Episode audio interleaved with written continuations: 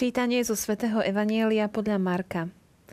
Apoštoli sa zišli k Ježišovi a porozprávali mu všetko, čo robili a učili. On im povedal, poďte vy sami do ústrania na pusté miesto a trochu si odpočinte. Lebo stále prichádzalo a odchádzalo mnoho ľudí a nemali sa kedy ani najesť. Odišli teda loďou na pusté miesto do samoty. Ale videli ich odchádzať a mnohí sa dovtípili kam – Pešo sa ta zbehli zo všetkých miest a predstihli ich. Keď vystúpil a videl veľký zástup, zľutoval sa nad nimi, lebo boli ako ovce bez pastiera. A začal ich učiť mnohým veciam.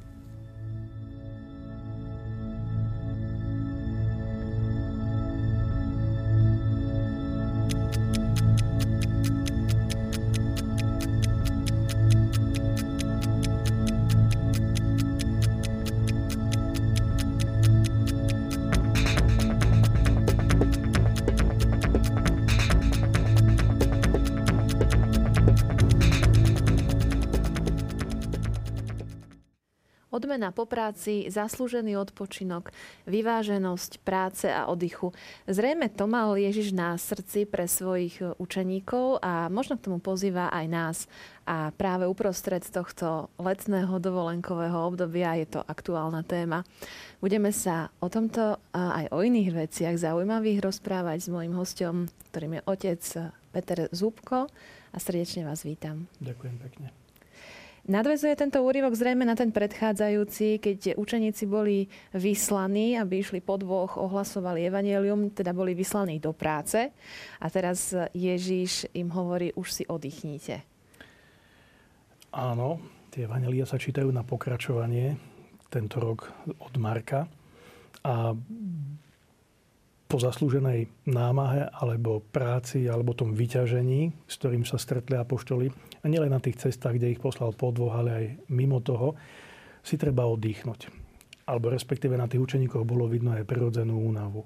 Že síce na jednej strane ich naplňala istá radosť, istý elán, ale na druhej strane je vždy prirodzené, že naše ľudské telo má svoje limity a e, v istej chvíli sa treba aj vyspať, aj oddychnúť si, aj odpočinúť si, aj občerstviť sa. Takže pán Ježiš eh, vie, čo potrebuje človek, že to musí byť naozaj vyvážené. A on im hovorí, poďte na pusté miesto do samoty. Áno. To pusté miesto je zaujímavý termín, pretože ono sa spomína v Evangeliu pri viacerých príležitostiach. Spomeňme si napríklad na vystúpenie Jána Krstiteľa na púšti. To bolo tiež pusté miesto. Tam Ján ohlasoval svojho nástupcu ako, ako posledný z prorokov, že príde ten, ktorému nie som hoden rozviazať ani remienok na obuvi. Ten vás bude krstiť skutočne duchom svetým a ohňom. Ja vás krstím iba vodou. Potom vieme o inom pustom mieste, na ktorom bol Kristus 40 dní, keď bol pokúšaný v púšti, e, kde sa postil, kde ho diabol sa snažil zviesť na svoju stranu. Ale tu nám zase dal Kristus príklad na to, ako treba obstať v pokúšení. Že s pokúšením sa netreba ani zahrávať, ani nejak s ním nekoketovať, ale práve naopak poslať ho tam, kam patrí, preč. No a potom mnoho razy na takých pustých miestach nachádzame Krista, predovšetkým na vrchoch, na horách, v pustinách, eh, kde sa Kristus modlí, kde sa spája so svojím mocom, um, istým takým pustým miestom na krátku chvíľu je aj Gecemanská záhrada v predvečer Kristovho utrpenia, kde Kristus tiež neberie všetkých svojich učeníkov, iba troch apoštolov, troch vyvolených, Petra, Jakuba a Jána, ich nechá kde si na okraji záhrady a on ide do hĺbok e, tej záhrady a tam sa modlí, tam sa potí krvou. No a podobne na takéto pusté miesto dnes Kristus povoláva svojich učeníkov. Teraz otázka je, čo vlastne od nich chce.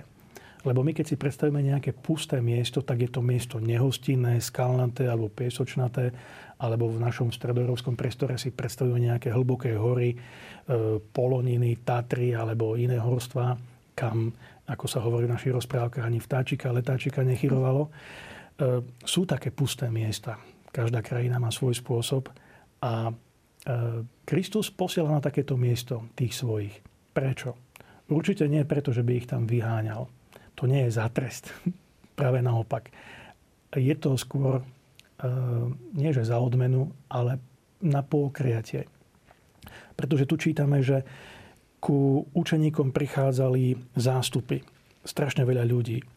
A bolo ich tak veľa, že boli vyčerpaní aj časovo, aj fyzicky. Mne to niekedy pripomína príbeh kaplánov, že sa nemali ani kedy najesť. Lebo skutočne niekedy kňazský život, ten všedný vyzerá presne takto. Nie sa ani kedy najesť. Ráno kňaz vstane, pomodlí sa, porozíma, potom spovedá, má svetú omšu, náboženstvo, kancelária, do toho prídu nejaké sviatosti, zaopatrovanie, pohreb, náuky, zase nejaká byrokracia, ktorú treba robiť, štatistika, večer nejaká náuka, alebo zase nejaká omša. E, a zrazu je 9-10 hodín a treba ísť spať a človek je unavený. No a zrejme podobne na tom boli aj títo apoštoli, veď napokon ide o tú istú církev, tú istú vieru, o to isté poslanie. E, Kristus je všímavý. Vidí na tých svojich učeníkoch, že e, treba si aj oddychnúť.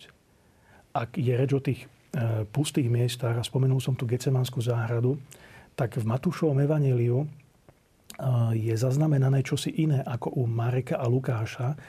Poznáme, že keď Kristus sa tri razy vrátil k svojim učeníkom, tak im trikrát vyčítal, že či nevedeli bdeť a modliť sa, ale zaspali. Ale Matúš píše čosi iné. Práve zachytáva túto Kristovú ľudskosť on im vraví, podľa Matúša tretí raz, teraz spíte a odpočívajte. Kristus má tento cit. On vie, kde končia naše ľudské síly, naše ľudské možnosti. A práve tam, kde oni končia, treba urobiť to, čo tu Kristus hovorí.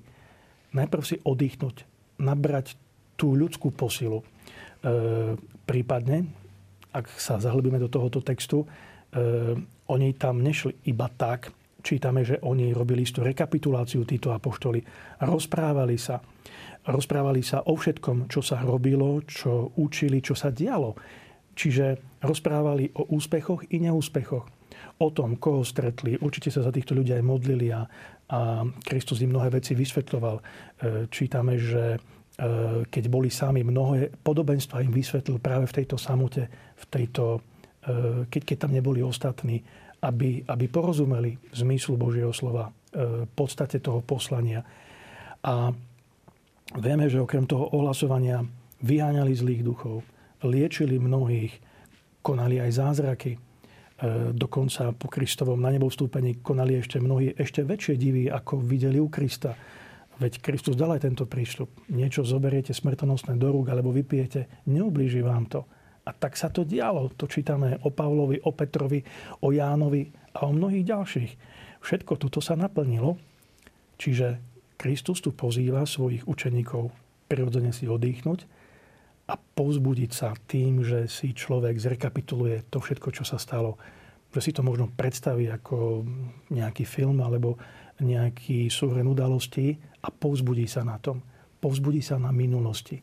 Lebo aj v tých dejinách je prítomný Boh v tom našom dni je prítomný Boh nielen teraz, v tejto chvíli, alebo vo chvíli, keď sa modlím, ale on bol aj pred chvíľou, aj pred hodinou, aj ráno, aj v noci, aj večer. A toto je to krásne, na čo Kristus upozorňuje. On je tu stále. On je ten istý. Včera, dnes i na veky. Takže až potom, keď tieto regenerácie nestačia, tieto prirodzené, alebo aj tie nadprirodzené, o ktorých sme tu teraz rozprávali, tak až potom nasleduje to, čo Kristus povedal v Gecemanskej záhrade. Teraz spite, odpočívajte. Teraz ja beriem váš kríž na svoje plecia, lebo nedám vám viac, nebudete preťažení. Ja vás posilním.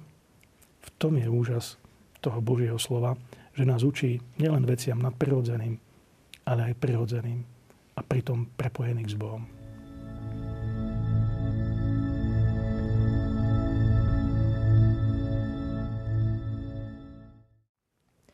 Apoštoli sa zišli k Ježišovi a porozprávali mu všetko, čo robili a učili.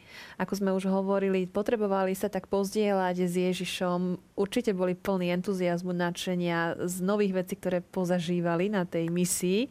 Možno sa potrebovali aj navzájom medzi sebou pozdieľať, keďže chodili po dvoch, nechodili spolu. A prebieha tam také zdieľanie srdca, dialog medzi nimi.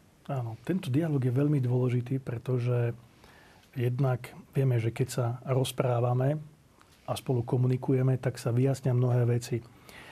V tom dobrom sa povzbudíme, v tom nejasnom si veci objasníme, v tom niečom, kde máme pochybnosti, si ich, sa rozplynú tie pochybnosti. Mnoho razy, keď človek má niečo proti druhému alebo si myslí, že nastal nejaký konflikt vo vzťahoch, tak práve tým dialogom sa tieto veci takto vyriešia, že sa vyjasnia a dajú sa na správnu cestu. Napokon aj tú rímsku zásadu poznáme, že nech je vypočutá aj druhá strana. Nielen o niekom si čo si myslieť a vyniesť súd jednostranný, ale treba vždy vypočuť aj toho druhého človeka. No a v tomto dialogu sa vlastne buduje táto prvotná církev, táto apoštolská církev. E, apoštoli sa rozprávajú, rozoberajú, rozímajú, rozmýšľajú nad tým, vždy v spojení s Kristom, že čo vlastne sa stalo, čo sa udialo, čo sa, alebo čo sa aj neudialo. A prečo sa to neudialo? Lebo vieme, že raz povedali aj učeníci Kristovi, že prečo my sme nemohli tohoto zlého ducha vyhnať a Kristus vraví, no, lebo niektoré druhy diabolstva sa vyháňajú len modlitbou. A my máme ešte aj dodatok a pôstom. E, takže tento dialog je dôležitý. Lenže to je taký ten horizontálny dialog. Jedna rovina toho Kristovho kríža. Ešte je tu aj tá zvisla, vertikálna. A tu treba povedať, že ten dialog musí to spoločenstvo, ale aj každý jednotlivec pestovať aj s Kristom, s Bohom. A toto už povedzme, že taká samozrejmosť možno nie je. Pretože e, stretávame sa, nevravím, že v cirkvi, ale v mnohých societách, v mnohých spoločenstvách, kde pracuje niekoľko ľudí a niekto im predseda, niekto im šéfuje, že ten šéf, mnohí tí šéfovia vedia tými ľuďmi manipulovať, alebo radi by nimi manipulovali, posúvali ich. No a to nemusí byť vždy dobré pretože potom sa môžu narúšať tie vzťahy. Niekto sa prehlasuje za elitu a pohreda tým druhým. A toto už je absolútne protikresťanské, protiľudské, proti, proti, proti prirozenosti. E, poviem vám taký príklad. Ján Pavol II, ešte keď bol biskupom v Krakove, a tiež mnoho razy na mnohých poradách riešili mnohé veci. A keď bolo treba vyriešiť skutočne veľký problém, tak vždy mal dve zásady, ako to vyriešiť. Prvá spočívala v tom, nepíše sa o tom niekde v písme, tak ako teraz je čas dovoleniek a tu čítame, ako sa dá zmysluplne oddychnúť si, tak sa aj on pýtal, máme taký problém, nepíše sa o čom si takom niekde v starom zákone, v novom zákone, v Evangeliu. Prečítali si to, rozobrali to, povzbudili sa na Božom slove, pozreli sa na to, ako to vyriešil Kristus a potom sa dala druhá otázka, No, takže takto to treba vyriešiť. Kto by nám to takto najlepšie vedel urobiť, aby to bolo v súlade s písmom? A nerezervovali si tú vôľu pre seba, že my sme tí, ktorí máme patent na rozum, my to musíme urobiť. Nie. Vždy sa našiel niekto v ich blízkosti, v ich dieceze, v ich meste, kto dokázal naplniť tú vôľu ani nie tak podľa predstav arcibiskupa, ale podľa predstav svätého písma a na tom Vojtila vždy trval. No a podobne z toho si možno zobrať príklad, keď čítame to tu v Evangeliu, že učeníci sa rozprávajú e, s Kristom a e, dokonca ich Kristus nazýva istom zmysle pútnikmi, lebo im hovorí, poďte na to pusté miesto. Upozorňuje ich, vy nie ste ešte učitelia. Len jeden je váš učiteľ. Vy všetci ste bratia poďte, poďte na pusté miesto. Vy ste tí pútnici. A keď si ten učeník uvedomil, že Kristus ho niekde ešte len volá, že ho vedie za ruku ako pedagóg a učí ho, tak ten učeník aj v pokore príjma toho Krista i to Božie slovo. A v tom je príkladom toto konanie aj pre nás. I my sme po celý život len takýmito žiakmi, takýmito pútnikmi a učeníkmi, ktorých Kristus vedie za ruku. A jak náhle sa tohoto Krista, jeho ruky pustíme, v tej chvíli zblúdime. V tej pustatine sa stratíme. Zje nás medveď. alebo, alebo, alebo zahyneme niekde, lebo sa stratíme. My potrebujeme sa držať Krista za ruku. Lebo on nás učí, on nám ukazuje, čo je dobre, čo dobre nie je. No a čo je vlastne podstatou toho pustovničenia, ak to tak nazveme, toho oddychu v pustatine, to je vlastne modlitba. Pretože ten rozhovor, ten dialog, vždy rozhovor s Bohom nazývame modlitbou.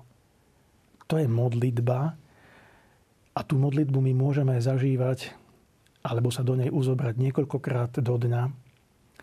To môže byť príležitosť na duchovných cvičeniach, to môže byť príležitosť na duchovných obnovách. Jednoducho je množstvo príležitostí a chvíľ, ktoré si my musíme doslova ukradnúť pre seba, aby sme boli sami so svojím Bohom. Aby nás tých ľudí nikto nevyrušoval.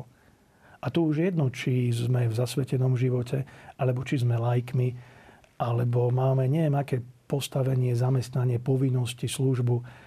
Každý jeden človek sa potrebuje v istej chvíli zatvoriť, zavrieť tie dvere svojej izby, kde nás vidí iba Boh a kde sme len my, aby sme sa s ním porozprávali. Existuje jedna kniha, ktorá sa volá Dopraj si prepich modlitby. No, tak to skutočne je prepich v dnešnej dobe, áno, pretože vieme, že tá doba je zavalená e, množstvom množstvom eh, takých kratochvíľ, poviem to. Zoberme, že kedysi nebol ani televízia, ani rádio, ani internet, ani denná tlač nebola dostupná. Tí ľudia boli spokojnejší. Dnes my sme zavalení tým všetkým a mnoho razy máme ten problém, že chceme mnoho stíhať, mnoho vidieť, mnoho zažiť, aby len nám nič neuniklo, pretože cítime, že informácie majú mnoho razy moc. Ale nie je to asi správna cesta. Ono sa treba mnoho razy z týchto jalovín a zbytočnosti doslova vzdať, zrieť sa a odísť do nejakej tej samoty za Kristom.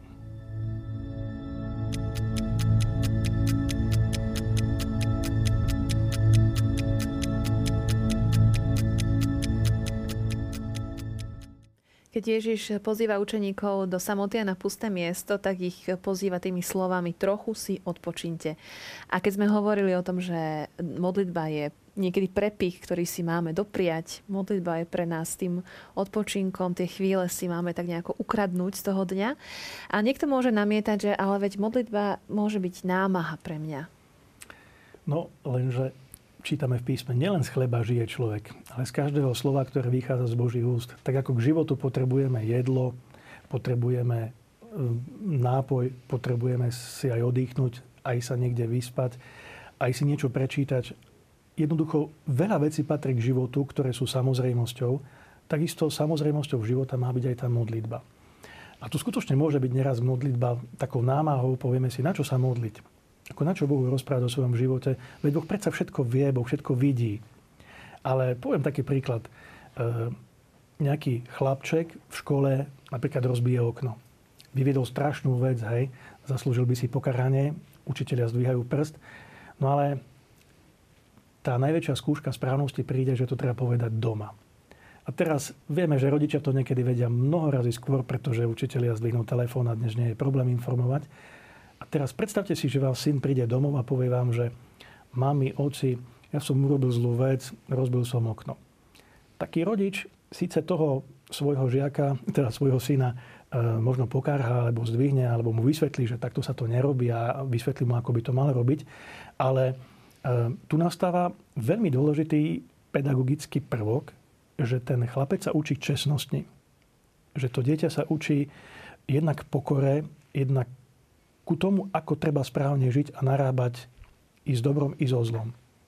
A ten rodič zase vidí v tom človekovi, vo svojom synovi, dajme tomu to, že e, musel prekonať strašne veľkú námahu, aby sa k niečomu priznal, ale on to urobil. A vieme, že odteraz to bude robiť možno vždy, keď sa čosi také stane.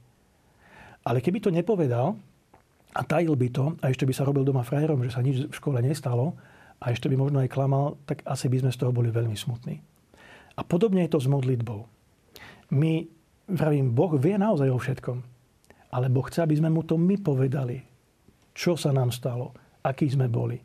A tu je aj príklad na to, čo církev praktizuje, nechcem povedať, že 2000 rokov, ale skoro 2000 rokov áno, že každý večer sa pred nočným spánkom modlí tzv. spytovanie svedomia ono to znie tak strašne teologicky, ja neviem, aké spytovanie svedomia, nám to možno pripomína dlhé rady pred spovednicami, pred sviatkami, ale to nie je o tom, že si zoberiem také spovedné zrkadla, budem listovať a hľadať, koľko razy, ktoré prikázanie som porušil, ale o tom, že dajme tomu večer, keď sa už nikam neponáhľam, keď už mám čas skutočne len na seba a tá postel tiež neutečie, lebo ju tu drží možno fyzicky za ruku, že Bohu poviem, aký bol ten deň.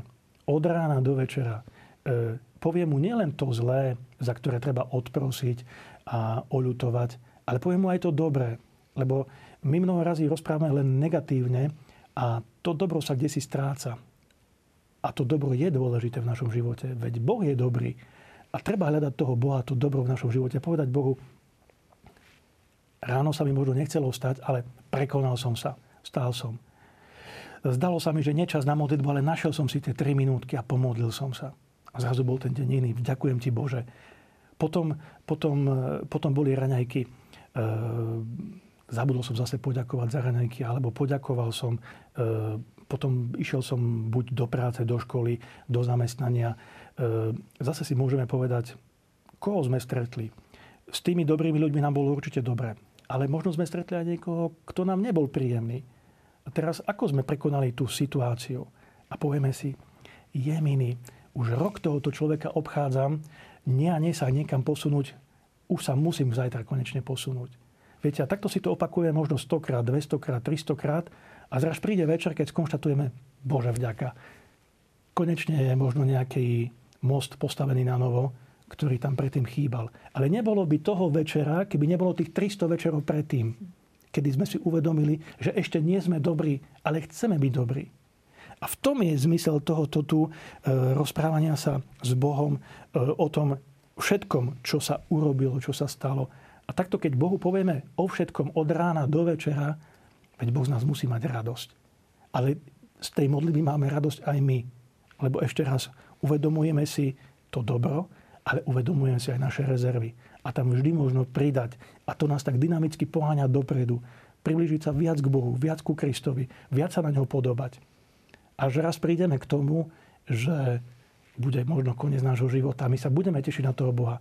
Lebo to je tiež ďalší problém, s ktorým sa stretávame v živote, že ako sa pripraviť na väčnosť. Ako keby sme sa jej báli.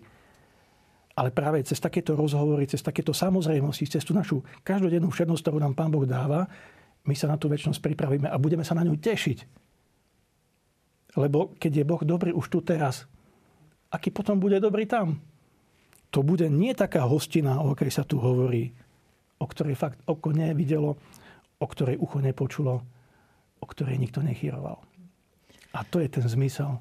Naj si ten vzťah s Bohom. To je to, keď sa ja uzamknem niekde do samoty a, a rozprávam sa s Bohom. Každý deň je na to nie že príležitosť, ale ja by som povedal, že až preto nám Pán Boh dáva asi tie večery, aby sme naplňali toto Božie slovo aby sme sa s ním rozprávali. A ako nám v tom všetkom pomôže mapa, ktorú máme na stole? No, tu je mapa našich veľôr, uh, Vysokých Tatier. A tie Vysoké Tatry sú v skutočnosti, aj keď sa zdajú malé, sú veľhorami. A kto bol v horách bez mapy, asi vie, že sa dá aj zablúdiť. Človek v istej chvíli možno chytí neistotu, začnú ho bolieť nohy, uh, chýba voda. A teraz sme dezorientovaní. Ako ďaleko je k nejakému prameňu, ako ďaleko je na nejaký chodník, ako ďaleko je do civilizácie, k ľuďom. A keď mám mapu v ruke, to je tak, ako keby som mal v rukách Krista. Alebo pri sebe Krista, ktorý nás drží. Neboj sa, pozri, to nie je ďaleko. Neboj sa, len ver, to je to len tu, za týmto priesmikom. To je tu, za týmto lesíkom. To je tu, za tou skalou. Tu už nájdeš odpočinok. Tu už uvidíš to, čo vidieť chceš. Tu už uvidíš pokoj. Takže na to slúži mapa, aby sme sa nestratili, aby sme vedeli e, sa orientovať v tej pustatine, v divočine, tak, ako nám Evangelium hovorí, ako sa orientovať v tomto našom všednom živote. A Kristus je v tom celom ako taký dobrý vysokohorský sprievodca. Áno, Kristus je ten, ktorý sa na to díva z vrchu a drží to pevne v rukách a nedovolí, aby sme zblúdili. Tak ako keď sa my dívame na mapu a vieme, že sa nedá zblúdiť, lebo tento chodník vedie tam, kam chceme ísť. Ďakujem, otec Peter, za toto zaujímavé dnešné rozprávanie, aj za rozprávanie v predchádzajúcich reláciách. Ďakujem, že ste prijali naše pozvanie, bolo nám cťou. Ja ďakujem takisto. Drahí priatelia, verím, že si aj my doprajeme ten prepich modlitby a prepich odpočinku v týchto letných dovolenkových dňoch. Majte sa krásne, dovidenia.